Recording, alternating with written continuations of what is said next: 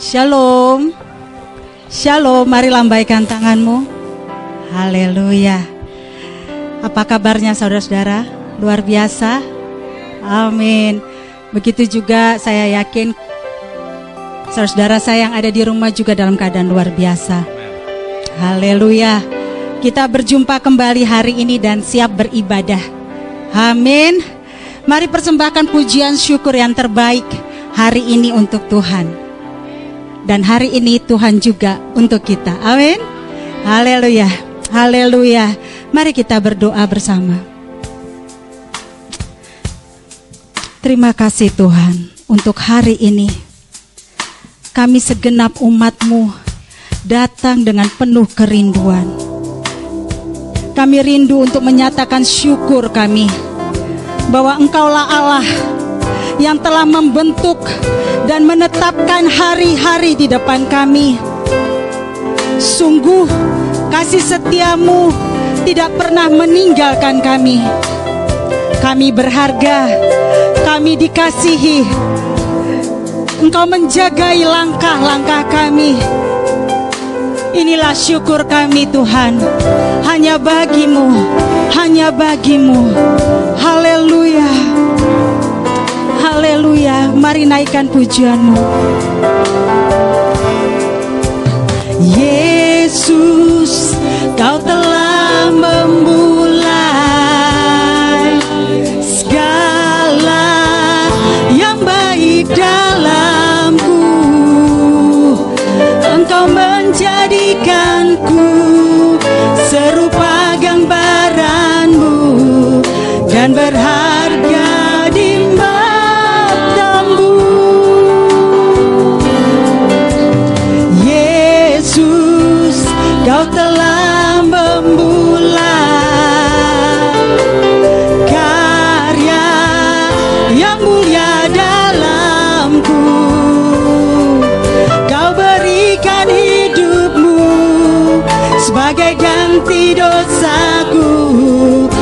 karena kasihmu padaku. Mari kita bangkit berdiri. Mari angkat wajahmu. Sekarang ku memujimu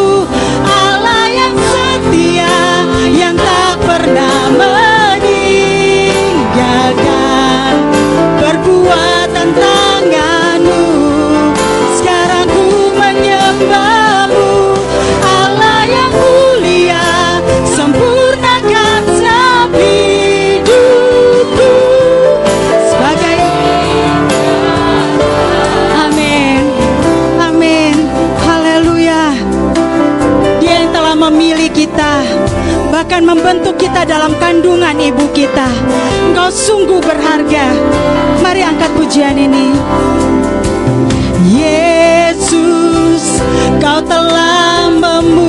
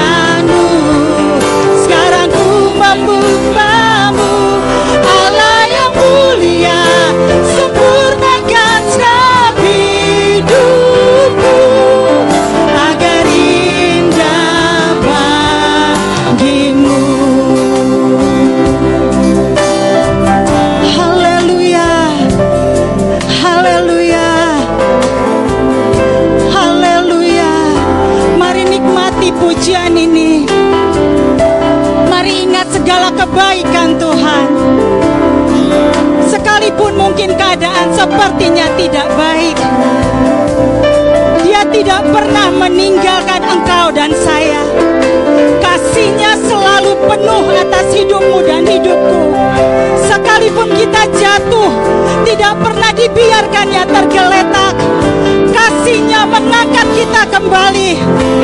Mari angkat hatimu, mari angkat pujianmu, mari angkat syukurmu. memujimu. Allah yang setia yang tak pernah meninggalkan. Perbuatan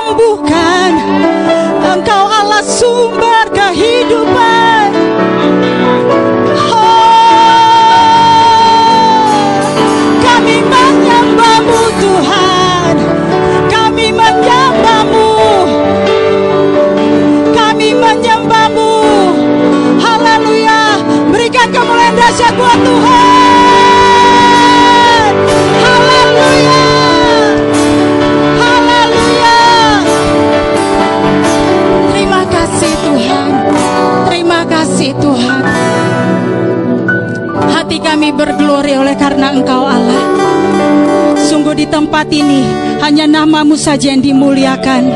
Hanya namamu saja yang ditinggikan. Terima kasih Tuhan. Kami percaya kuasa rohmu bekerja dan limpah atas hidup kami. Demikian juga yang ada di rumah. Yang lemah akan dibangkitkan. Yang lemah akan dibangkitkan. Yang menantikan kekuatan akan mendapatkan kekuatan. Haleluya. Haleluya. Terima kasih Tuhan. Kami bersorak-sorai dan akan lebih lagi bersorak-sorai meninggikan namamu. Yang siap meninggikan lebih lagi katakan haleluya. Yes. Katakan.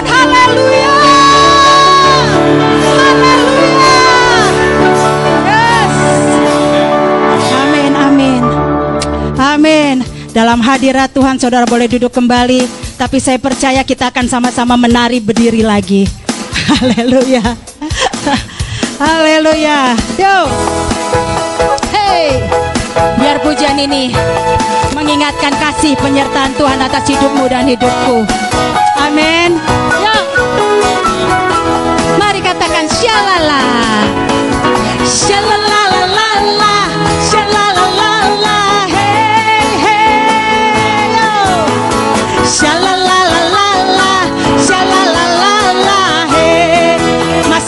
Lagi yuk.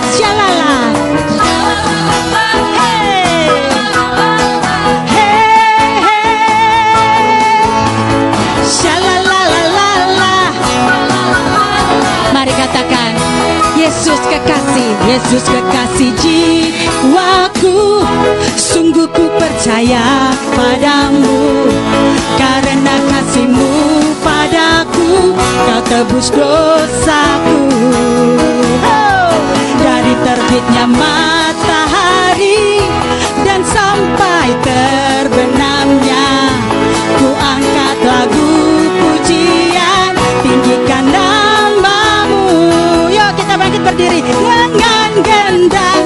Ku puji, ku puji dengan kecapi. Oh, ku bernyanyi. Haleluya Yesus kekasihku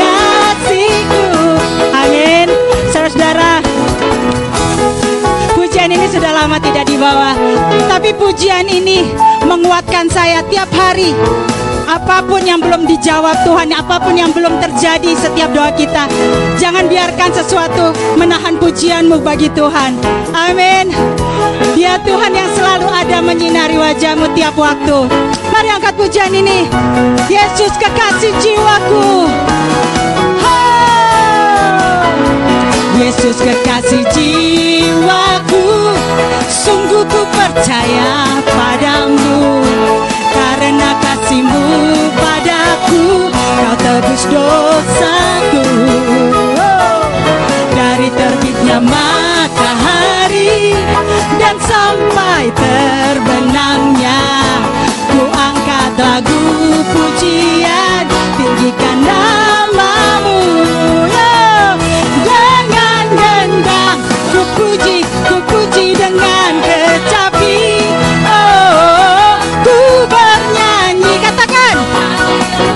Yesus kekasihku Ya dengan gendang Dengan gendang Ku puji, ku puji dengan kecapi. Oh. Yang keras saudara. Yesus kekasihku. Ayo saudara pasti bisa lebih lagi. Amin. Amin. Mari menari buat Tuhan yuk. Mari menari buat Tuhan. Apa pun yang ada di tengah-tengah boleh diangkat. Buat Tuhan. Ya dengan gendang, dengan gendang, ku puji, ku puji dengan kecapi.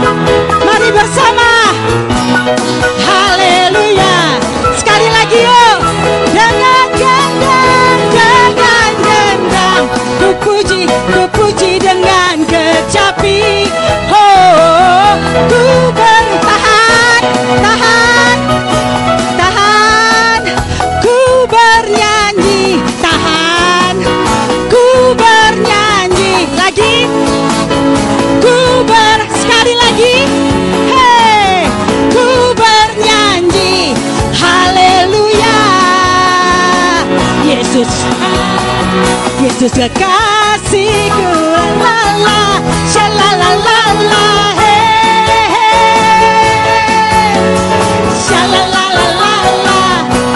Oh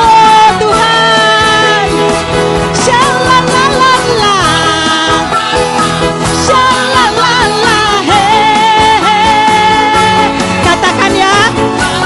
Yo. Yesus kekasihku. Yesus kekasihku. Sekali lagi. Yesus kekasihku. Amin. Woo. Haleluya. Haleluya. Saudara, kalau bukan karena kekasih jiwa kita, kita tidak akan sanggup untuk berdiri di tempat ini. Amin. Mari kita angkat pujian ini.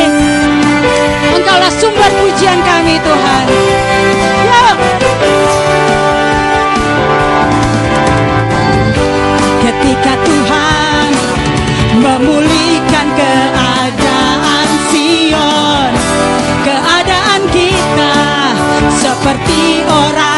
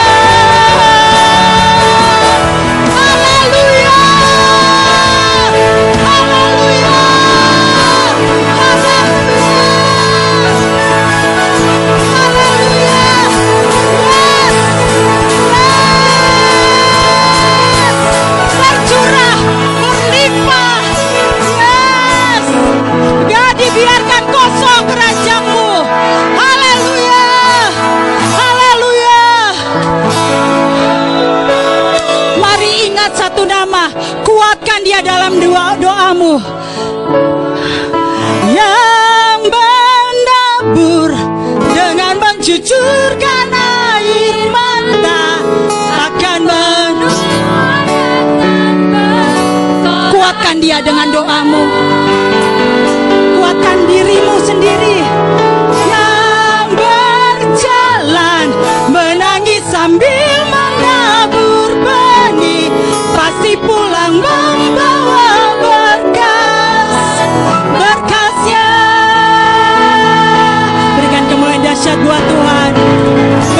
Kemuliaan dahsyat buat Tuhan. Tuhan yang berperkara atas kita. Yes! Haleluya! Haleluya! Haleluya! Haleluya! Yes Tuhan. Yes Tuhan. Engkau Allah yang berjanji dan akan menepati. Engkau Allah yang berperkara atas kami anak-anakmu hadirat Tuhan saudara boleh kembali duduk. Yes Tuhan. Kami semakin yakin. Kami semakin kuat keyakinan kami. Engkau Tuhan yang mengerjakan segala sesuatunya Untuk kemuliaan namamu. Terima kasih Tuhan. Haleluya. Mari angkat pujian ini Bangkit imanmu. Saat ku berada Di tengah gelombang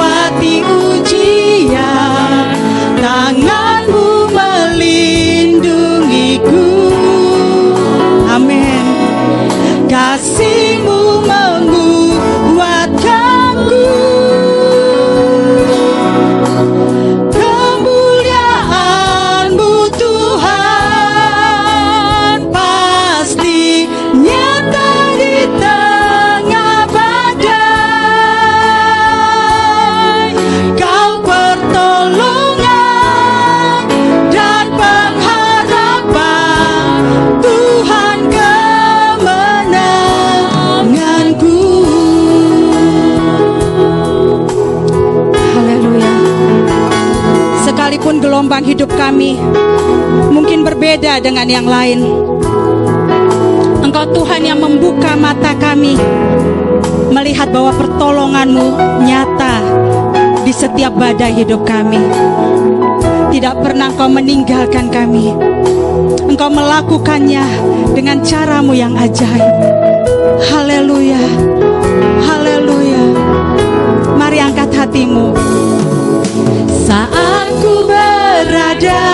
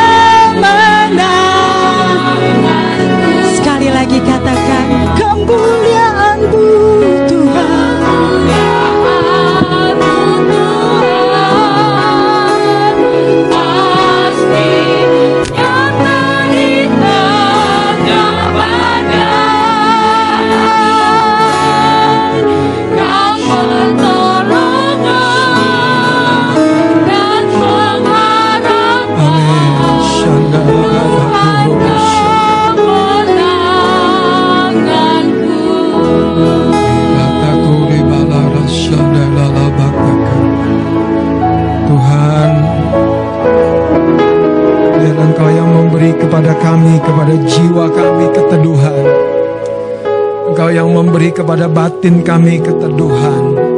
Engkau yang memberi di kedalaman hati kami.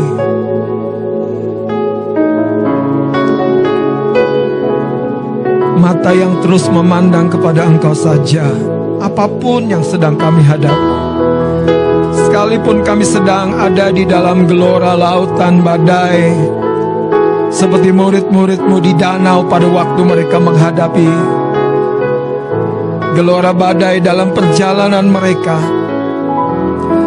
Tapi biarlah Tuhan hari ini kami belajar untuk terus mengarahkan mata hati kami bukan kepada badai, bukan kepada persoalan, bukan kepada segala kekalutan yang di sisi manusia lahiriah kami, tapi kepada satu-satunya penjunan hidup kami, yang mengetahui bagaimana caranya engkau meneduhkan gelora itu dan membentuk kami menjadikan pribadi-pribadi yang percaya kepadamu.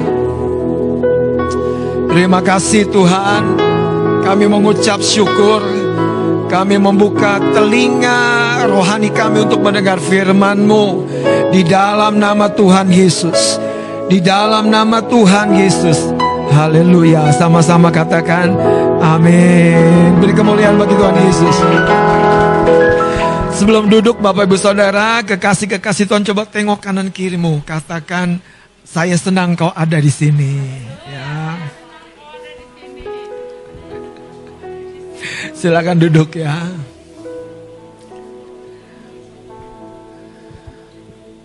Saudara, masa pandemik ini kita harus tahu bahwa engkau dan saya dihargai, engkau berharga, engkau dicintai, engkau dikasihi.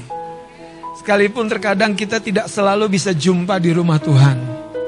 Ya, engkau menjadi bagian dari keluarga ini.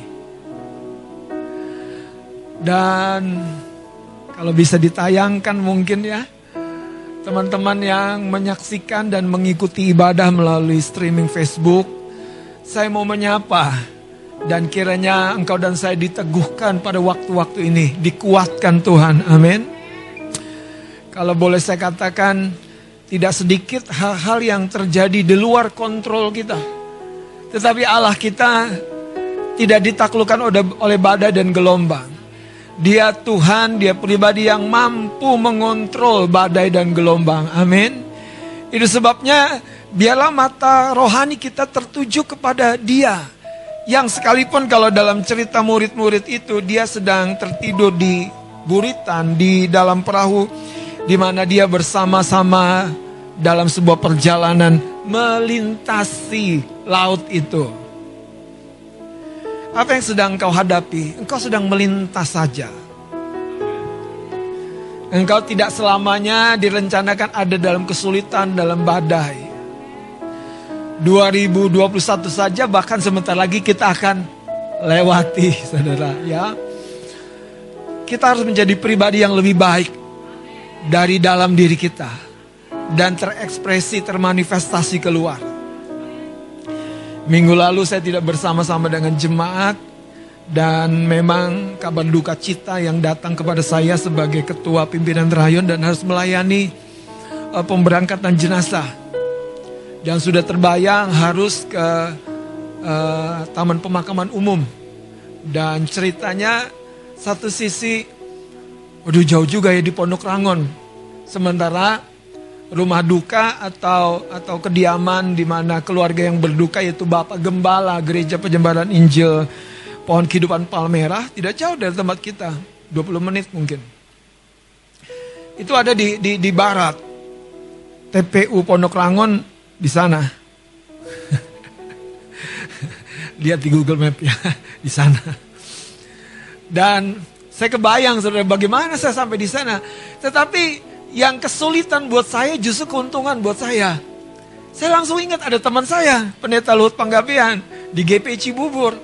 Wah puji Tuhan saya minta bisa minta bantuan. Jadi yang kesulitan buat saya ternyata Tuhan balikan untuk menjadi kebaikan buat saya. Karena saya sudah janji dengan dengan jemaat untuk ada uh, tatap muka dan pembinaan baptisan. Akhirnya dengan berjubahkan hitam-hitam. saya meluncur, saudara tidak sempat ganti baju, naik ke tempat kebaktian. Dan naik ke tempat kebaktian, ibadah sudah selesai. Tapi kita seperti sarang semut lagi berebut gula. Jadi saudara di sebelah sini panitia Nata sedang berapat, di sana di situ ibu gembala lagi konseling lagi ngobrol di belakang sana di barisan uh, namanya apa? Kalau barisan belakang pemungut cukai. Kalau di Alkitab barisan belakang itu pemungut cukai yang duduk, saudara. ya, orang-orang berdosa pada umumnya. Dan kalau barisan depan ahli-ahli Taurat. Nah, itu dia kan, haleluya. Eh, saya nggak tahu barisan samping. Yang tengah aman ya. Barisan tengah pengamat. Jadi barisan belakang juga penuh. Lagi menikmati singgasananya masing-masing. Dalam hati saya, saya tahu muka-muka mereka. Kalau mereka beranjak dari bangku mereka, mereka nggak dapat bangku lagi. Kenapa? Karena ruangan kita dijatah, saudara. Dan terima kasih, karena saya tahu semangat kita akan mengalirkan satu sukacita yang baru di masa-masa pandemik ini. Maka itu kalau ke gereja pastikan Anda sudah divaksin dua kali. Sekalipun tidak perlu ada aplikasi peduli lingkungan di bawah, tapi pastikan peduli lingkungan ya. Oh salah salah. Peduli apa? Oh lindungi ya. ya. Cika. Ya ya. Dua minggu yang lalu kami ada di Surabaya dan sejujurnya saudara banyak persoalan-persoalan yang tiba-tiba datang dan itu dimulai sebetulnya bukan dari luar, bukan dari kenapa masa pandemik ini check in di bandara rame sekali, antrian panjang sekali. Itu ternyata masalahnya dimulai dari dalam diri kami. Dan sejujurnya kami terlambat pesawat. Dan dengan terlambat pesawat itu kalau ke Surabaya tahu sendiri saudara, sudah weekend full booking, kami cari alternatif penuh semua. Kereta adanya sore sampai lebih lama lagi. Cari punya cari akhirnya berangkat pakai mobil. Dan ada kira-kira 8 sampai 10 jam plus dengan berhenti-berhentinya. Keluar dari mobil selalu kami perhatikan bagaimana kaki kami. Masih bisa lurus bengkok, lurus bengkok, lurus bengkok, aman. Kalau udah nggak bisa lurus bengkok, wah bahaya saudara. Kenapa? Karena duduk di mobil terus. Saudara, masalah-masalah sebetulnya kalau boleh hari ini saya mau sampaikan, itu dimulai dari dalam diri kita. Waktu saudara sedikit lagi jam take off tiba, masih ada peluang sedikit. Tapi di depan teman saya yang sedang check in itu, entah bagaimana, lama sekali. Sampai pada waktu giliran teman saya yang membawa 4 KTP dan 4 bangku yang sudah dipesan, ditolak pintu anugerah sudah tertutup. Pak Bu nggak bisa lagi, sudah terlambat, sudah berangkat dan lain sebagainya. Secara manusiawi saya terpukul, saya bingung, saya saya bilang gini Tuhan, apa yang salah ya? Aku kok bodoh sekali. Bayangin, sudah swab antigen kemarin, sia-sia. Karena nggak kepake. Karena lewat darat nggak perlu. Saudara, konsekuensi itu di dalam, bukan di luar. Kalau kita tidak serius dengan Tuhan, selalu ada waktunya kita seperti saudara. Kita seperti mengalami banyak konflik, banyak kendala, banyak tantangan. Padahal di dalamnya tidak tumbuh. Di dalamnya tidak berkembang, di dalamnya tidak menyesuaikan dengan gelora dan gelombang yang pasti datang di dalam perjalanan kita di laut. Setiap saudara pelaut yang hendak melaut, dia akan berkata kepada keluarganya, doakan. Mungkin ini pelayaran terakhir. Siapa yang duga? Hidup ini terlalu berharga saudara untuk dianggap sepele. Sejak itu saya bilang ada satu yang Tuhan sedang adjust di dalam diri saya. Saya harus berani saudara. Menghadapkan segala sesuatu itu tanpa kompromi. Saya kompromi saudara. Masalah berangkatnya sih sederhananya. Jam 5 check, uh, take off, take off.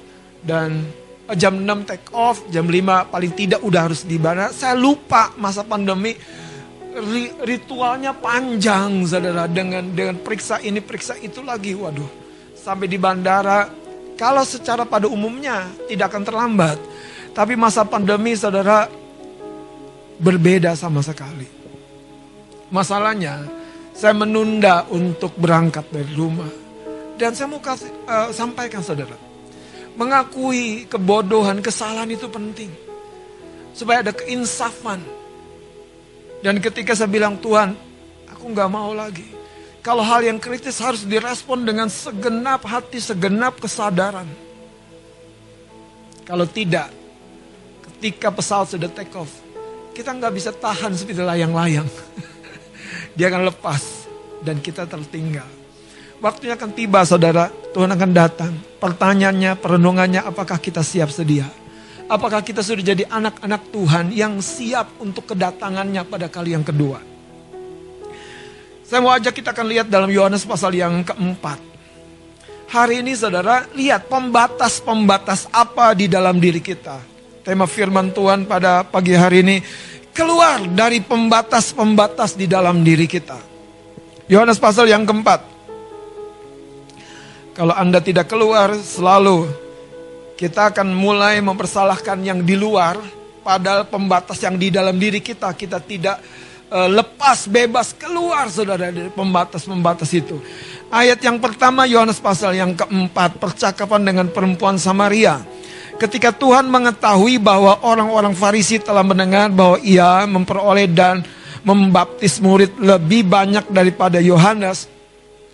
Anda tahu, Salah satu mentalitas dan karakteristik orang Farisi itu cemburuan. Ketika Yesus lebih banyak muridnya, lebih banyak pengikutnya, itu sesuatu yang negatif buat mereka. Ayat 2. Meskipun Yesus sendiri tidak membaptis melainkan murid-muridnya, ia pun meninggalkan Yudea dan kembali ke Galilea. Ayat 4 ada satu catatan yang menarik di sini. Mungkin kita telah sering membaca tapi saya berdoa hari ini Roh Kudus akan mulai membuka satu sudut pandang yang berbeda tentang Dia yang mengenal saudara liku-liku hidup kita. Ayat 4. Ia harus melintasi daerah Samaria. Maka sampailah ia ke sebuah kota di Samaria yang bernama Sikar. Dekat tanah yang diberikan Yakub dahulu kepada anaknya Yusuf. Di situ terdapat sumur Yakub Yesus sangat letih oleh perjalanan karena itu ia duduk di pinggir sumur itu hari kira-kira pukul 12. Maka datanglah seorang perempuan Samaria hendak menimba air katanya. Kata Yesus kepadanya, "Berilah aku minum." Saudara saya percaya dalam perjalanan Yesus tidak satu detail pun merupakan kebetulan. Tidak, saudara. Dan Coba lihat ayat yang keempatnya. Ketika Yesus sudah melintas dan sampai di Yudea dan harus kembali lagi ke Galilea, ayat 4 ini mencatat Yesus harus melintasi daerah Samaria. Dalam terjemahan lainnya dikatakan Yesus perlu. Jadi kata harusnya itu ada sebuah kebutuhan, ada sesuatu yang belum terlihat tapi Yesus tahu. Dan ketika dia harus melintasi daerah Samaria, ini yang menarik. Dia pribadi yang mengenal ada sesuatu yang akan dia jumpai. Dan di pinggir sumur Yakub itu, kira-kira tengah hari pukul 12, ketika wanita-wanita tinggal di rumah, Kenapa? Karena mereka mengambil air pada pagi dan bungin petang hari. Ada seorang wanita. Ini wanita yang dalam catatan Alkitab nanti kita akan baca. Telah lima kali menikah. Dan pria yang terakhir bersama dengan dia bukan suaminya. Saudara, Siapa wanita ini? Kenapa Yesus justru memunculkan dirinya kepada satu wanita yang sebetulnya dalam kacamata duniawi ini sangat-sangat tidak berharga. Wanita seperti apa yang sudah lima kali bersuami? Tentu ada satu kekosongan yang begitu dalam di dalam jiwanya. Di mana dia membutuhkan seorang, satu orang figur yang dapat mengisi kekosongan jiwanya. Tapi saudara, dalam cerita wanita ini, seperti ada sesuatu yang tidak pernah lengkap, tidak pernah utuh dalam hidup kita. Apa yang kita cari? Banyak orang berkata, ya kami mencari kebahagiaan. Menikah mau bahagia. Tapi sejujurnya, waktu lajang saja tidak berbahagia. Bagaimana kita jadi pasangan yang membahagiakan?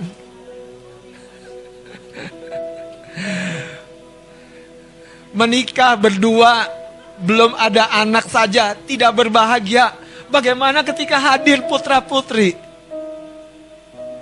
Ini sebabnya kebahagiaan itu bukan di luar. Kebahagiaan itu di dalam. Ada pemenuhan yang lengkap. Kebahagiaan tidak terletak pada materi uang, jabatan, pangkat, bahkan kesempatan liburan. Kebahagiaan tidak terletak di luar. Tapi kebahagiaan justru ada jauh di kedalaman batin kita. Ketika kita sampai kepada titik yang namanya rest. Tenang. Teduh. Saya berjumpa dengan beberapa pasutri yang kadang-kadang selalu menceritakan pasangannya. Suamiku om begini, begitu, begini, begitu, begini, begitu. Suamiku. Sang suami bilang, aduh om kalau om tahu aja, istriku begini, begitu. Luar biasa. Kadang-kadang saudara, kita tidak tahu. Yang Tuhan mau tanya adalah, apa yang mau engkau ceritakan tentang dirimu? Perempuan Samaria ini, lima kali bersuami. Tapi kalau kita lihat dalam cerita ini, kisah itu tidak tiba-tiba muncul. Itu ada sesuatu yang tersembunyi jauh di kedalaman kehidupan wanita ini. Dan tentu kita tahu saudara, inilah yang menjadi salah satu pembatas dalam dirinya. Inilah yang membuat dia menghindari kerumunan orang banyak di mata air. Ketika wanita-wanita pagi datang mengambil menimba air, ketika sore hari menimba air, lebih baik aku siang tengah hari menimba air. Tuhan tahu. Makanya saudara, dia harus melintas. Dia harus melintas daerah Samaria. Saya percaya di mana pun engkau ada dalam titik kejenuhan, patah semangat, kebingunganmu, Tuhan akan melintas di sana dan singgah di sana dalam kehidupanmu. Tapi pertanyaannya, apakah engkau cukup terbuka kepada Dia? Apakah engkau cukup mengizinkan Tuhan meneropong hatimu? Kita lanjutkan, saudara. Ayat yang ketujuh, maka datanglah seorang perempuan Samaria hendak menimba air. Kata Yesus kepadanya, berilah aku minum. Sebab murid-muridnya telah pergi ke kota membeli makanan. Maka kata perempuan Samaria itu kepadanya, masakan engkau seorang Yahudi minta minum kepadaku seorang Samaria. Nah catatan Alkitab, sebab orang Yahudi tidak bergaul dengan orang Samaria. Jawab Yesus kepadanya, ini yang merupakan kabar baik buat kita. Jikalau engkau tahu tentang karunia Allah, dan siapakah dia yang berkata kepadamu, Jikalau engkau tahu tentang kemurahan Tuhan, jikalau engkau tahu apa yang memang sudah dia sediakan, yang dia akan berikan, bukan karena kelayakanmu, bukan karena kesalehanmu, bukan karena kebaikanmu. Jikalau engkau tahu tentang karunia Allah. Dan kedua, siapakah dia yang berkata kepadamu, Niscaya Yesus sendiri berkata, Engkau telah meminta kepadanya dan ia telah memberikan kepadamu air hidup. Kekasih-kekasih Tuhan, sering kali kita tidak mengalami sebuah perubahan hidup yang eksternal ini. Itu bukan karena yang eksternal, saudara. Tapi lebih karena apa yang di dalam diri kita, saudara.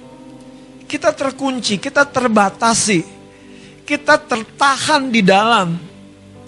Tapi Tuhan kita maha baik dan mengenal engkau dan saya dengan sempurna. Itu sebabnya mana mungkin wanita Samaria yang tidak bergaul dengan orang Yahudi dapat menghampiri Yesus yang Yahudi. Bukan wanita ini yang menghampiri. Tapi Yesus yang menunggu. Kekasih-kekasih Tuhan. Tuhan sedang menunggu engkau. Tuhan sedang menunggu engkau. Sekali engkau berjumpa dan mengalami kasihnya. Engkau akan mengalami sebuah perubahan. Perubahan yang tidak mungkin tersentuh oleh apa pun di muka bumi ini. Wanita ini jadi pribadi yang sembunyi, hiding begitu lama. Sampai Yesus berkata, coba lihat. Ayat yang ke-16. Pergilah, panggillah suamimu dan datang ke sini. Kadang-kadang, pernahkah Anda berpikir, kenapa Yesus begitu spesifik? Kenapa? Panggillah suamimu. Saudara, sebetulnya ya, dia Tuhan yang bisa langsung darderdor istilah saya. Kemarin lu ngapain? Kemarin ngapain?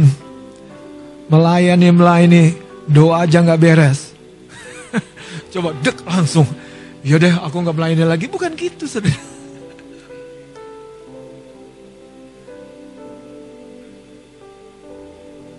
Kita telah lama sudah terdakwa.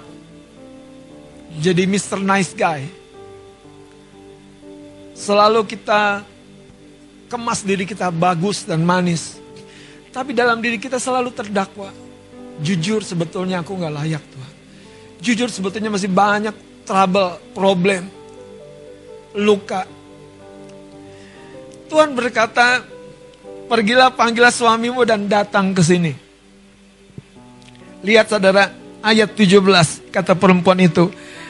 Aku tidak mempunyai suami. Kata Yesus kepadanya, tepat katamu bahwa engkau tidak mempunyai suami. Sebab, bayangkan saudara, kalau rahasia yang terdalam ini diungkap.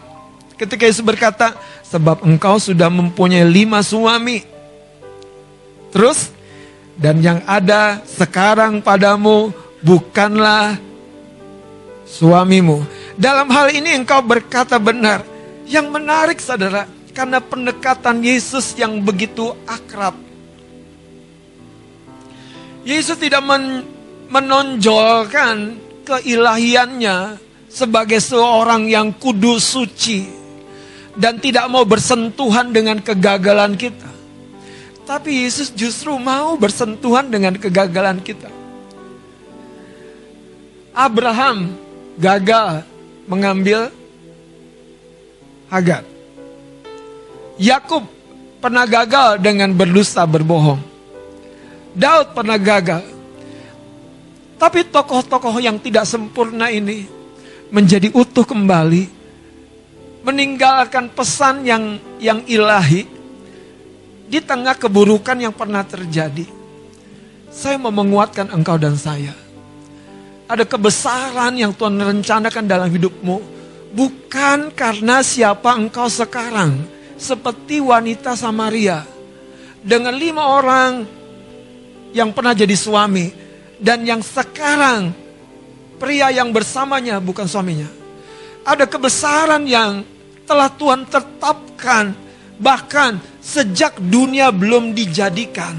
Yang tertimbun, yang tertutupi oleh pekerjaan dunia ini. Itu yang membuat sang wanita ini adalah gambaran gereja. Sang wanita ini adalah gambaran engkau dan saya. Sang wanita ini adalah gambaran engkau dan saya yang dikasihi bukan karena kesalehanmu. Tapi engkau dikasihi karena dia yang menjadikan engkau mengenal engkau dengan demikian detailnya. Saudara, kalau kita baca lebih jauh, ketika wanita Samaria ini mengalami sebuah penyingkapan masalah, kekosongan, kegagalan hidupnya.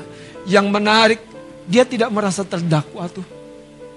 Dia tidak merasa menjadi aku jijik sekali tuh. Dia tidak merasa memang aku orang terhilang. Tapi sebaliknya dia justru pergi ke kotanya dan memberitakan ada seorang yang telah mengatakan segala sesuatu tentang diriku dan apa yang kuperbuat.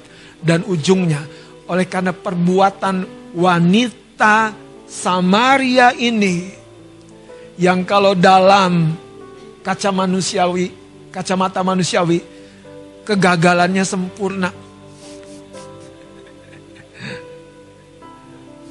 Kegagalannya sempurna. Tapi diambil Tuhan jadi sebuah bukti. Engkau indah, engkau mulia, engkau baik, engkau hebat. Bukan karena segala sesuatu yang rasanya hebat secara manusiawi. Tapi engkau indah, engkau manis, engkau mulia, karena aku berserta dengan engkau. Yusuf dikasih jubah maha indah oleh bapaknya, oleh ibunya. Itu gambaran favor, perkenanan, dikenan. Tapi ketika dia berangkat jumpai saudaranya, kakak-kakaknya di ladang, jubah itu dirobek, dicelupkan ke darah binatang, dikasih kabar kepada Yakub, Yusuf sudah meninggal. Tapi Alkitab mencatat, jubah yang merupakan lambang perkenanan Tuhan yang dirobek oleh saudara-saudara, oleh kakaknya. Bisa hilang, bisa sirna, tapi perkenanan Tuhan bukan masalah jubah. Dia tetap menyertai Yusuf sekalipun dia jadi budak. Yang ujungnya Yusuf jadi seorang yang besar. Saya mau beritahu saudara.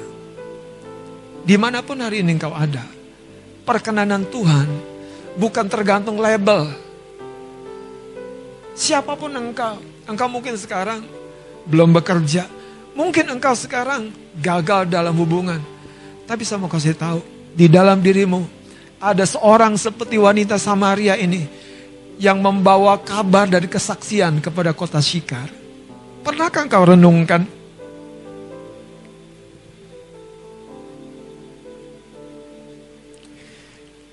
Ada tiga hal yang penting. Yang pertama, Yesus berkata, jikalau saja engkau tahu. Pengalaman apa hari-hari ini yang telah engkau alami bersama dengan Tuhanmu yang memberi engkau kesadaran. Engkau Tuhan yang paling mengerti hatiku.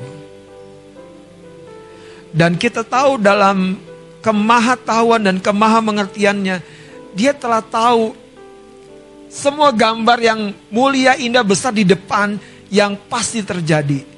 Itu yang membuat kita tenang dan percaya terus berjalan bersama dengan dia. Yang kedua saudara,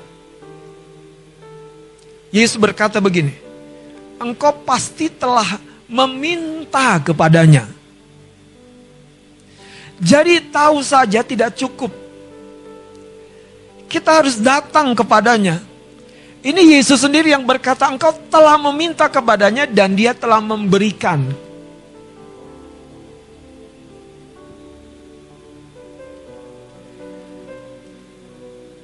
Yakub punya permintaan.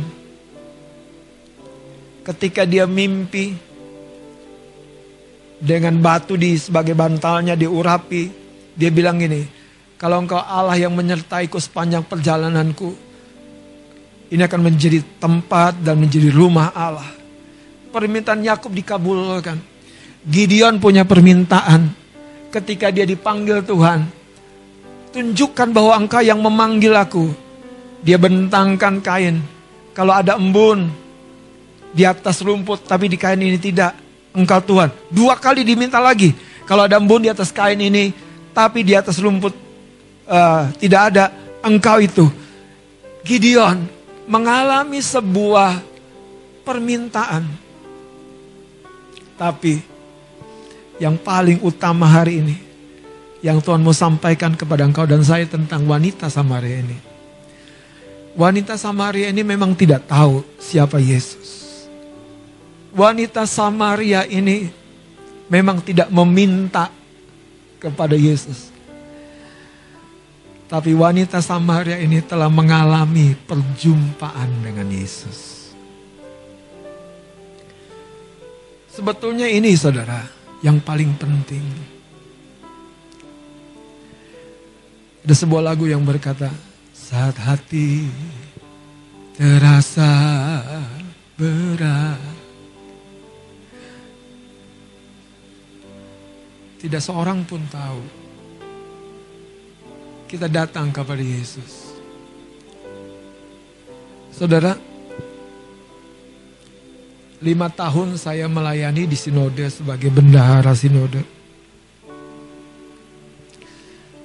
Banyak kesulitan dan tantangan, banyak hal-hal yang tidak terduga yang sudah saya alami. Sampai saya kepada sebuah perenungan. Memang gak enak kadang-kadang dituntut, didesak. Sementara kita punya tanggung jawab di gereja lokal sendiri. Dan di keluarga, dan di pelayanan. Tapi saudara saya cerita kepada seseorang, kalau saja, kalau saja saya tidak diminta jadi bendahara, mungkin saya tidak berkesempatan berkunjung ke berbagai tempat, belajar dari banyak keadaan, melihat situasi-situasi yang terjadi. Di situ saya mulai justru di balik kepenatan itu saya mulai bersyukur. Saudara, pembatas-pembatas apa yang hari ini sedang menghalangi kita? Jangan-jangan yaitu kepenatan kita. Kita nggak ngalami Yesus di ibadah karena begitu penat dengan hidup. Iya, betul. Kita nggak ngalami Yesus dalam ibadah, dalam doa pagi kita.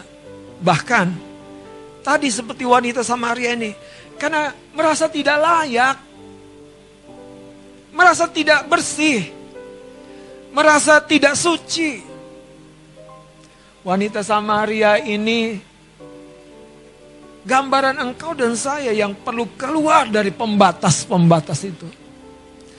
Apa yang Yesus sampaikan bukan kepada rabi di sinagog, bukan kepada ahli Taurat yang memahami Taurat dengan sempurna, justru kepada orang yang terbuang di tengah masyarakat yang membuka dirinya, membuka dirinya. Saya berdoa hari ini kita punya waktu yang cukup untuk membuka hati kita, membuka diri kita, mengizinkan Tuhan dengan kasihnya. Ingat gak waktu kamu jatuh? Aku yang menjaga sehingga kamu tidak hancur. Saya pernah bekerja pada sebuah perusahaan di mana saya sedang ada di pintu gudang lantai dua kantor kami. Dan sementara kami bekerja di pintu gudang kantor kami itu dalam pengiriman barang office boy sedang membersihkan kaca nako di lantai dua tepat di mana saya duduk.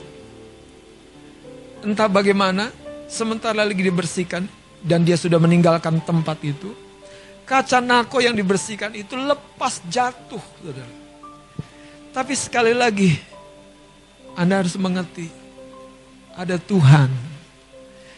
Berapa detik kaca nako itu yang lepas menyentuh kepala saya dan bangku di mana saya sebelumnya duduk. Saya seperti didorong saja, beranjak dari bangku dan pindah ke tempat yang lain. Dan perang saudara. Bangku seperti ini robek persis di bangku dudukannya itu robek karena kaca itu jatuh persis di situ. Kalau hari ini engkau ada di sini mendengar firman, bukankah itu karena ada favor? Engkau putranya bukan karena engkau saleh. Engkau putrinya bukan karena engkau baik. Engkau putra dan putrinya karena engkau ditebus oleh darahnya. Hari ini keluar dari pembatas-pembatas itu. Engkau merasa tidak layak, engkau merasa tidak tidak melakukan apa-apa sehingga kau merasa tidak mampu minta apa-apa. Keluar saudara. Dia berkata jikalau engkau tahu kasih karunia Allah. Dan dia berkata jikalau engkau tahu siapa yang sedang berkata-kata. Yesus sedang begitu memberikan dirinya secara pribadi kepada wanita ini. Mari kita bangkit berdiri. Kita angkat pujian nih. Saat hati, saat hati terasa berat. Tak seorang pun mengerti bebanku Ku datang Yesus Apa yang harus ku buat Dia berfirman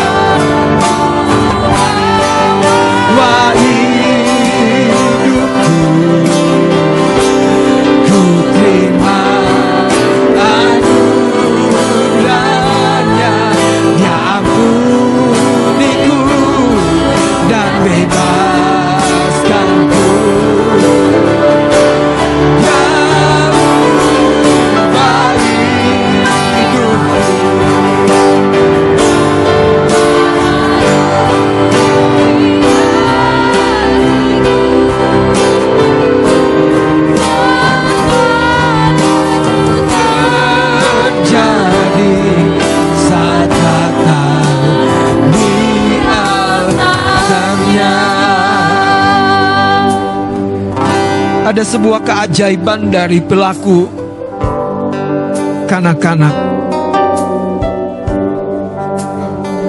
Karena sering kali perilaku kanak-kanak menggambarkan kepolosan dan kehidupan yang belum terbatasi oleh aturan-aturan yang sebetulnya justru lebih banyak membatasi orang-orang dewasa.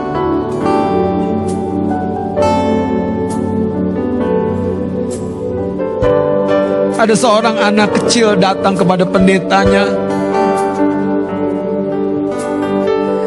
dan dengan polosnya setelah banyak waktu berbincang-bincang Anak kecil ini berkata kepada pendetanya, Om, om, sebetulnya om tahu nggak sih, aku lagi berulang tahun hari ini. Saudara, sering kali kita kehilangan kepolosan ini, kita terbatasi oleh banyak hal.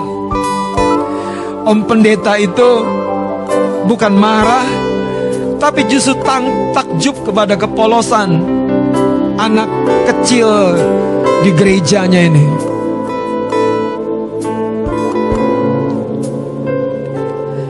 Kalau saya di rumah, aturannya adalah saya sebagai kepala rumah tangga, saya imam, saya pemimpin. Ada istri saya, ada anak saya. Kalau saya lelah, capai, tiba di rumah dengan muka yang berat karena sepanjang hari Tapi anak saya menghampiri saya dengan rangkulannya dan berkata, Papa mau nggak bikinin mie buat saya?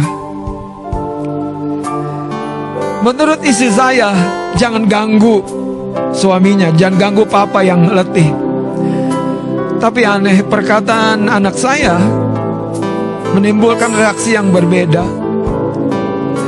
Ada kasih yang muncul, ada kepedulian yang bangkit yang membuat saya melakukan apa yang pada umumnya tidak perlu dilakukan.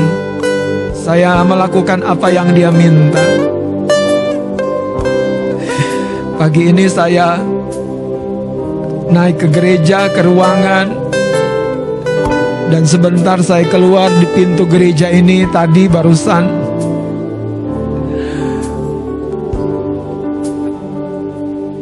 Ada anak sekolah minggu yang dengan polosnya langsung merangkul saya. Tanpa kata-kata dia peluk saya. Dan ada seorang pelayan Tuhan berkata, aduh kita dilewatin aja ya. Om pendeta yang langsung dirangkul. Apakah kita seperti itu dengan Yesus kita? Dia bukan mati. Dia pernah mati secara manusiawi, tapi sekarang dia hidup. Saya percaya dia yang mampu mengubahkan wanita Samaria. Membuat apa yang telah tertulis dalam buku kehidupan tentang kehidupannya jadi kembali, terwujud kembali. Dia juga yang mampu mengubahkan hidupmu dan hidupku. Dari kejatuhan seperti apa pun, dari kegagalan seperti apa pun. Yang pertama, jikalau engkau tahu tentang karunia Allah dan siapa yang sedang berbicara dengan engkau, niscaya engkau sedang memintanya. Banyak orang masalahnya bukan tidak tahu tentang kebaikan kemurahan Tuhan, tapi tidak cukup waktu untuk mengalami perjumpaan pribadi dengan Tuhan. Mari, kalau engkau digerakkan untuk menaruh tangan kananmu di dada, engkau didorong untuk mengangkat tangan. Nikmati waktu-waktu ini.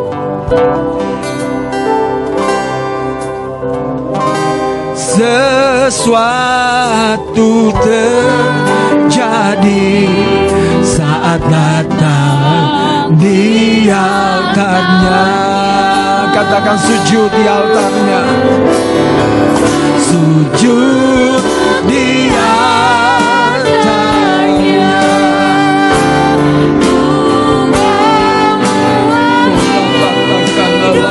Mari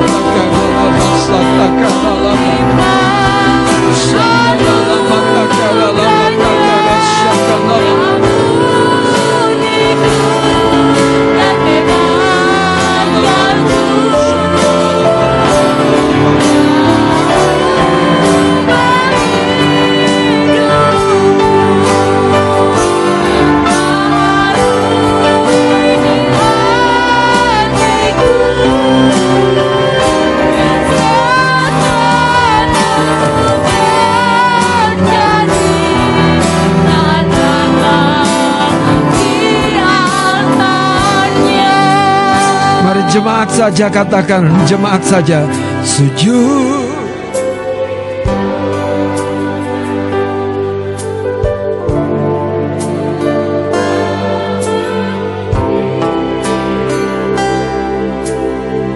Hadapkan hati kita kepada Tuhan.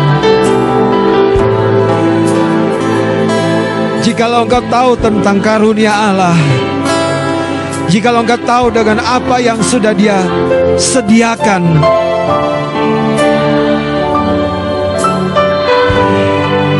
Dia mampu mengubahkan hidupmu dan hidupku.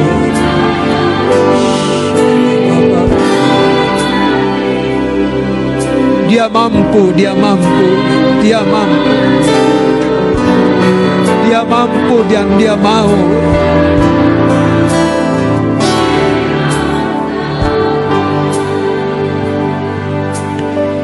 Yunus telah lari jauh dari hadapan Tuhan.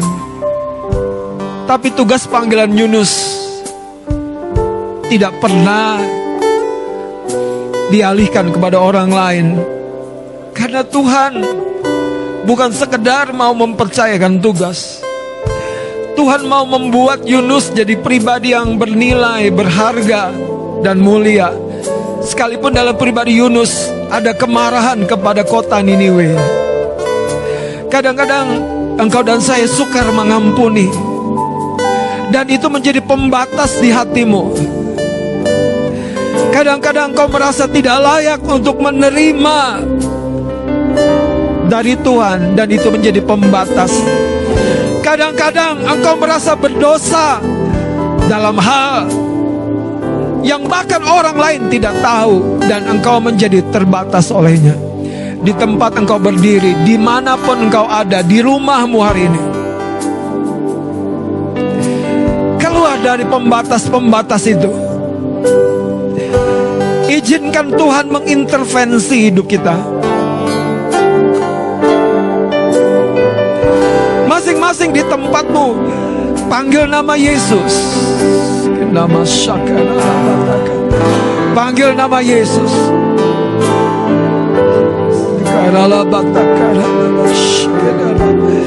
Chekenala mata korobo sandara takana.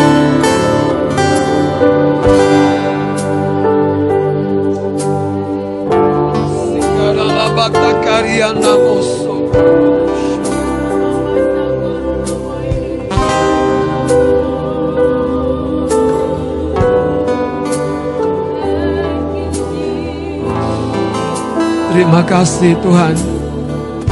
Mari kita berdoa dengan teduh. Biarkan batinmu berbicara kepada Tuhan tentang dirimu.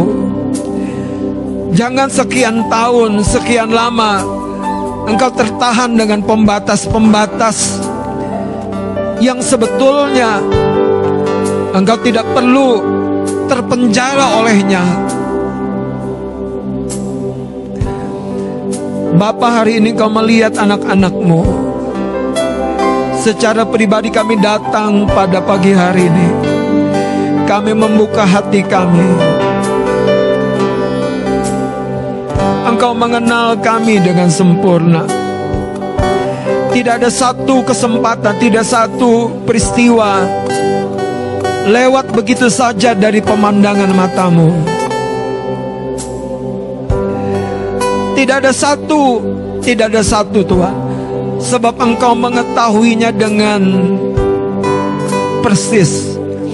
Hari ini apa pun bentuk yang terekam, tercetak dalam diri kami yang menjadi pembatas-pembatas kami menghampiri Tuhan, mengalami Tuhan. Kami mau keluar daripadanya. Jamah kami, basuh kami. Mari angkat tanganmu katakan darah Yesus. Darah Yesus. Darah Yesus basuh kami. Darah Yesus sucikan, perbaharui kami. Kami jadi kekasihmu Tuhan hari ini. Yang merdeka, yang bebas. Kami mau mengalami setiap anugerah kebenaran yang telah kau sediakan bagi kami. Di dalam nama Yesus. Di dalam nama Yesus. Di dalam nama Yesus. Apa pun beban-beban kami kami letakkan sekarang di dalam nama Yesus. Apa pun himpitan-himpitan kami lepaskan dari diri kami di dalam nama Yesus apa pun yang menahan itu Tuhan. Di dalam nama Yesus lepas. Lepas. Dan kami keluar daripadanya dalam nama Yesus. Syakarala matak Kula batakanina musika Naikkan permohonanmu yang paling pribadi kepada Tuhan permohonanmu dari hati yang percaya Hati yang percaya Akan menjadi kunci pembuka kasih karunia yang telah dia sediakan dan engkau terima daripadanya. terima daripadanya. Terima daripadanya. Bukan oleh kebaikanmu, kesalehanmu, tapi terima dalam kemurahannya. Di dalam nama Yesus Kristus kita rasakan Allah matakan. Urabatakan niyama. Shekara lama takara nama sande. Kiara takoro shakan lama. Kiara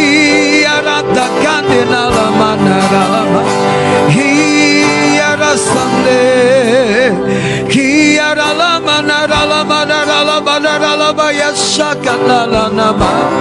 Kiara lama ya shakara lama naralama naralama. Yara sandera namata. Yara sekenene. Kiara sandoromo. Kiaro bashakana. Kiara sandera namiare. Kiara lava rara lava ya shakana lama nara lama. Kiara sandera nia. Gora batakana lama na. Kiara sakana lama. Kiara sikanena. Gora manara nama nara lava dara lava dara lava dara lava dara lava ya shikene. Terima kasih Tuhan. Bapak Ibu yang di rumah, naikkan permohonanmu dengan hati yang terbuka. Sebab kemurahan Allah, kasih karunia Allah tersedia. Engkau dan saya yang di tempat ini hampiri dia dengan percaya. Alami perjumpaan dengan Tuhan di batinmu. Sikenala matakala, urabatakala matakala, kiarala batakala.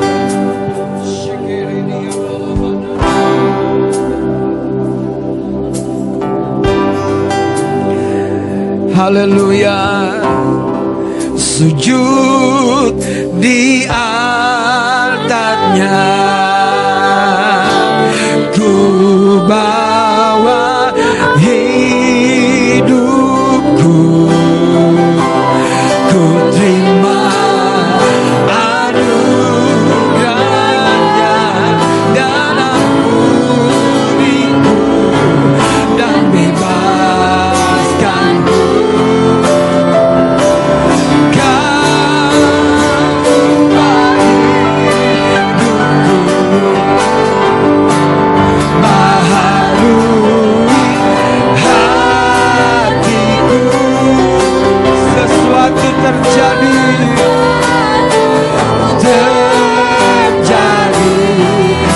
Sesuatu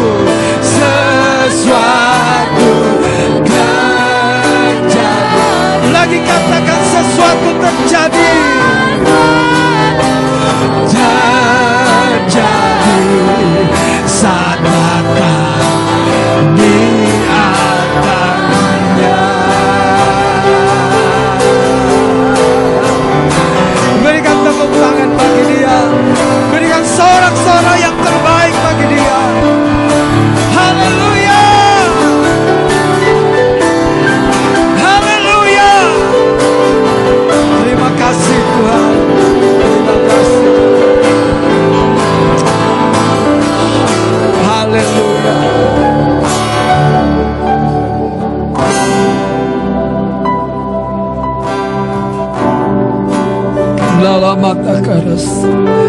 Kinala manikari darias. Gurata kure bashikin. Kinala manikai dariasando. Kinala makori dalomo shikara. Kinala maya shekedede. Kurata kanala mata kanala mayase. Wori kata kata kata. Rata mata karas shiked. Roh Kudus sedang menjamah kita. Engkau yang di rumah di mana pun terima lawatan Tuhan. Sakata kata karala baba baba baba. Shikarala banana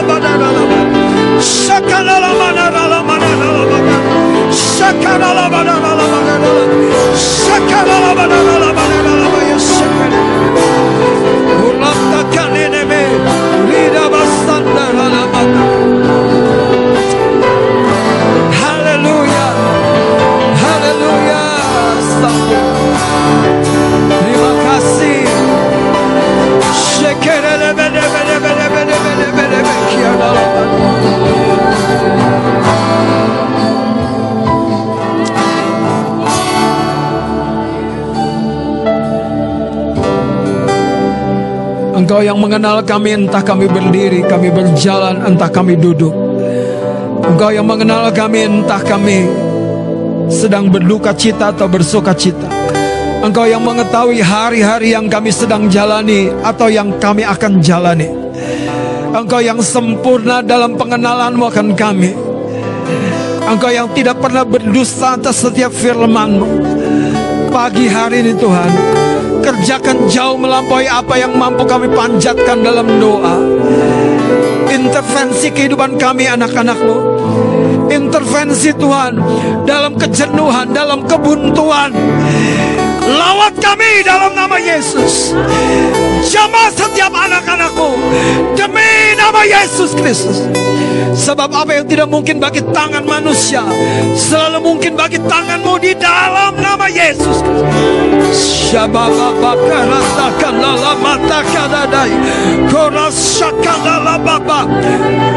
Dan apa pun bentuk pembatas-pembatas beban-beban apa pun tipu daya yang dilontarkan oleh dunia yang mencetak paradigma kami hari ini semuanya kami tanggalkan dalam nama Yesus. Terima kasih Tuhan. Engkau memerdekakan kami. Engkau memerdekakan kami. Engkau memerdekakan kami. Engkau memerdekakan kami. Haleluya. Haleluya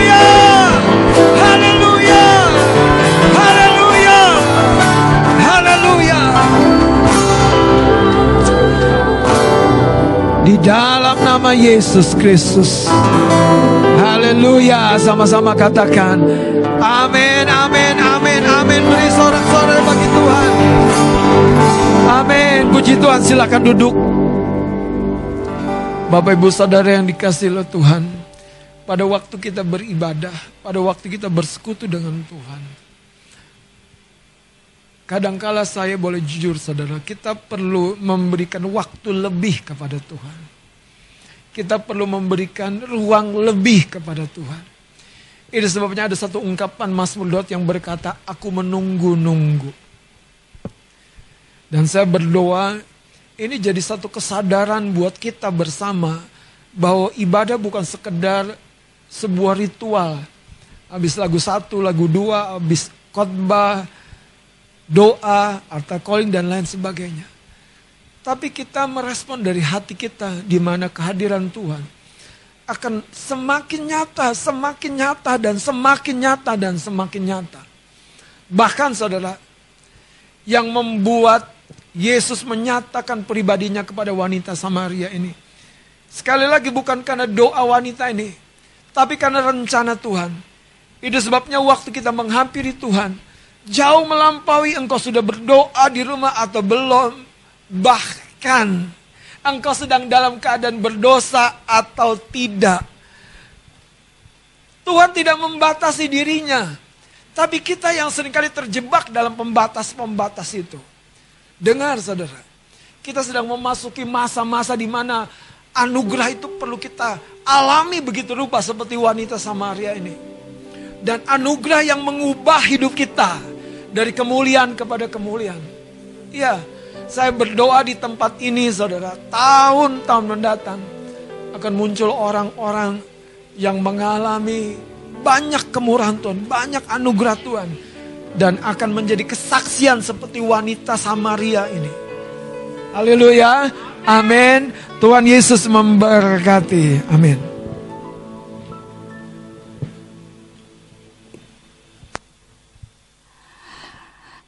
Haleluya, puji Tuhan. Saudara diberkati oleh firman Tuhan. Amin. Pasti saya juga, saudara-saudara. Biar segala pembatas-pembatas itu sudah tidak ada lagi. Amin. Baik, kita akan sama-sama menyiapkan persembahan. Sebelum itu kita akan berdoa dulu untuk anak-anak sekolah minggu. Bapak Ibu yang di rumah boleh menyiapkan anak-anaknya dan orang tua boleh mendampingi di sisi anak-anak. Kita akan sama-sama berdoa untuk anak-anak sekolah minggu kita. Yang di gereja, yang hadir boleh maju ke depan. Kami persilakan.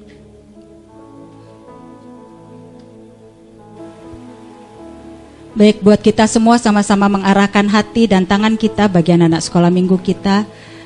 Nanti doakan dipimpin oleh Bapak Gembala.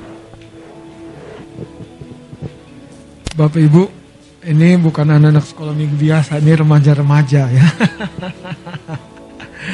Dan inilah anak-anak kita. Kita akan berdoa buat mereka.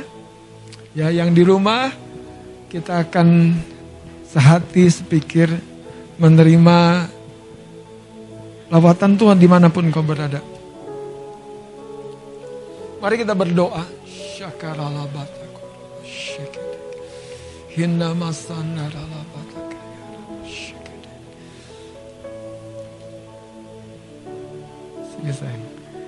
Ya. Arahkan tangan kita kepada anak-anak kita. Bapak aku berdoa meletakkan tangan yang adalah bejana tanah liatmu. Alirkan kehidupan, alirkan blessing, berkat. Kasih sayangmu, urapanmu mengalir dalam nama Yesus. Biar dari sejak masa kecil mereka anak-anakmu ini mengalami engkau Tuhan. Berjumpa dengan engkau di mimpi mereka, di ibadah mereka, di doa mereka. Firman dibukakan kepada hati mereka, pikiran mereka. Dalam nama Yesus kasih Allah tercurah. Dalam nama Yesus. Tuhan membela dan menolong hidupmu. Menjaga, menyertai, membawa engkau naik tinggi. Tidak ada pembatas lagi untuk kau mengalami kasih karunia di kemurahan Tuhan. Dalam nama Yesus. Tuhan yang mengenal engkau merajut hidupmu sempurna jadi indah, jadi manis, jadi baik. Dia yang akan terus memberikan warna-warna yang mulia dalam kehidupanmu. Kau dijadikannya hebat, luar biasa. Karena rencananya, bukan karena kebaikanmu. Di dalam nama Yesus, Tuhan sendiri mengurapi, menyertai engkau, melumas hidupmu, memperbaharui hidupmu. Sehingga engkau menjadi pribadi-pribadi yang baru senantiasa. Kasih Allah menyertaimu. Kasih Tuhan menyertaimu. Sebab dia yang memilih engkau menjadikan engkau hari ini ada di hadapannya. Tuhan menopang kehidupanmu. Tuhan menjadikan engkau berharga dan menilai. Kasih sayangnya menyertai engkau bahkan di waktu-waktu di mana engkau tidak mengerti jalan-jalanmu. Tapi dia yang akan terus berbicara secara pribadi kepada kehidupanmu. Hikmat Allah turun menyertai. Berkat Allah tidak habis-habisnya dalam hidupmu dalam nama Yesus. Tuhan sendiri mengangkat beban-beban dari hidupmu. Dia yang membebaskanmu. Dia yang memperbaharui hatimu. Dia membuat engkau seperti pada burung Raja Wali naik terbang tinggi dengan kemenangan. Dengan kepak sayapnya. Tuhan menyertai engkau, menopang engkau di dalam nama Yesus Kristus. Bapak hambamu juga berdoa untuk anak-anakmu yang ada di rumah. Di mana pun orang tua, orang tua mendampingi. Tuhan hambamu berdoa, hambamu mengangkat tangan. Hambamu melepaskan berkat ini. Sebagaimana aku melepaskannya, turunlah dari surga, dari tahta kemurahanmu. Kasih karunia dan berkatmu kepada anak-anakmu ini Tuhan. Mereka adalah orang-orang yang akan meng, mengadakan Tuhan perbuatan-perbuatan yang ajaib. Melakukan perkara-perkara yang besar di dalam kerajaanmu. Dan namamu sendiri dipermuliakan. Engkau memberkati anak-anakmu yang masih kecil. Remaja, remaja bahkan. Engkau menopang mereka, menyertai mereka dalam studi, dalam pergaulan mereka. Engkau memberkati mereka dalam nama Yesus. Dalam nama Yesus. Sama-sama kita semua katakan, Amin. Tuhan Tuhan memberkati. memberkati. Puji Tuhan. Haleluya, biar mereka bertumbuh menjadi generasi-generasi yang spesial. Amin. Karena zaman ini, pandemi ini spesial bentukannya juga buat mereka. Tapi ada pertolongan Tuhan yang khusus untuk mereka. Haleluya. Baik, kita sebelum kita memberikan persembahan, jika ada saudara yang belum mendapatkan amplop persembahan, boleh mengangkat tangan. Para asyir akan membantu saudara. Demikian juga hari ini adalah minggu kedua. Jika saudara ingin memberikan perpuluhan, kami persilahkan untuk maju ke depan, memasukkan perpuluhan setelah nanti dua kantong persembahan diedarkan. Baik, kita akan sama-sama melihat, eh, mendengarkan sejenak untuk pengumuman sambil saudara mempersiapkan. Untuk informasi kegiatan sepanjang minggu ini akan ada ibadah pasutri tanggal 16 Oktober jam 1 siang di gereja di lantai ini. Mari para pasutri kita boleh berkumpul dan mengalami berkat komunitas pasutri. Amin. Dan kemudian nanti persembahan seperti yang tadi sudah disampaikan akan ada dua kantong yang diedarkan. Jika ada tambahan dari Bapak Gembala. Baik. Puji Tuhan, kita akan sama-sama memberikan persembahan. Mari siapkan persembahanmu, kita akan sama-sama berdoa.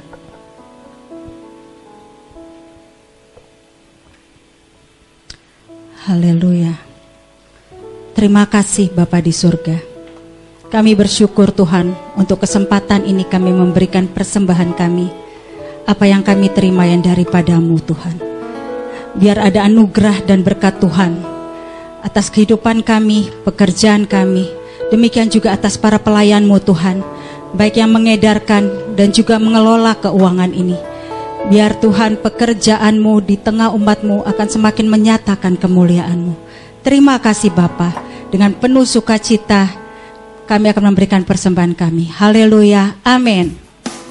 Baik, sambil persembahan diedarkan, kita akan mengangkat pujian kita. Sukacita penuaian.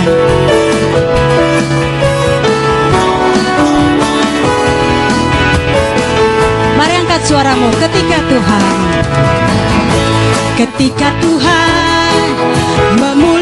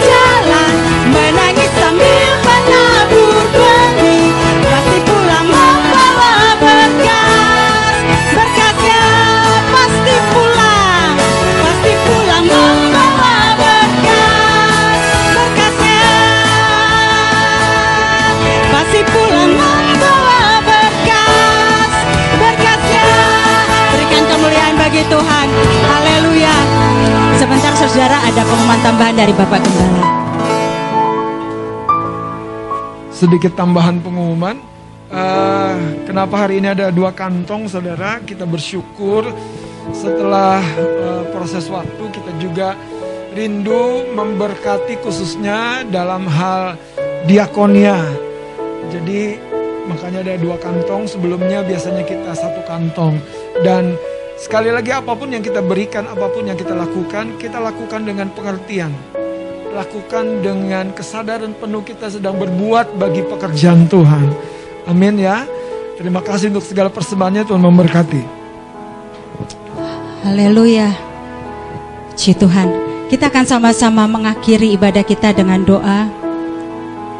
Mari kita berdoa. Terima kasih Bapa di surga. Kami saat ini bersyukur Tuhan untuk satu kebenaran firman Tuhan yang memberi kehidupan bagi kami dalam proses pertumbuhan kami. Kami percaya Tuhan akan ada terobosan atas kehidupan rohani kami. Sehingga hidup kami Tuhan semakin dekat, intim dan berdampak bagi kemuliaan-Mu. Saat ini kami juga berdoa Tuhan untuk para umat-Mu jemaat GPI Kemah Pujian. Kami berdoa ada terobosan atas segala kesembuhan yang kami harapkan dan kami doakan. Ada pemulihan manusia roh kami anak-anakmu. Ada pengertian-pengertian yang benar yang berdasarkan firman Tuhan. Ada kekuatan iman, percaya yang semakin teguh. Sehingga apa pun yang engkau pulihkan dan kuatkan dalam roh dan batin kami berdampak atas pemulihan kekuatan jasmani kami. Tuhan, saat ini kami juga berdoa bagi Bapak Ibu Gembala kami. Kami mengangkat tangan kami Tuhan. Engkau yang memberkati dan menyatakan penyertaan-Mu, hikmat-Mu dalam setiap kebenaran yang mereka sampaikan. Juga setiap hal yang harus mereka putuskan bagi jemaat-Mu. Ada kuasa-Mu, ada penyertaan-Mu Tuhan. Ada kelimpahan dalam kehidupan berkat keluarga Bapak Ibu Gembala kami. Dan kami percaya itu juga akan mengalir bagi kami para jemaat-Mu. Saat ini Tuhan, kami berdoa juga bagi negara kami. Kami bersyukur untuk setiap pemulihan yang kau kerjakan. Kami melihat tangan-Mu yang mengerjakannya bagi bangsa kami. Kami percaya Tuhan, Engkau yang akan terus mengerjakan pemulihan ini. Engkau yang memberkati presiden kami, juga pemimpin-pemimpin bangsa kami dengan roh takut akan Tuhan. Atas setiap pekerjaan dan keputusan kebijakan ada roh takut akan Tuhan. Sehingga Tuhan, bangsa kami akan semakin dipulihkan oleh kuasa kasih-Mu. Terima kasih Bapak. Saat ini juga Tuhan, kami akan bersama-sama menerima berkat yang daripadamu melalui Bapak Gembala kami.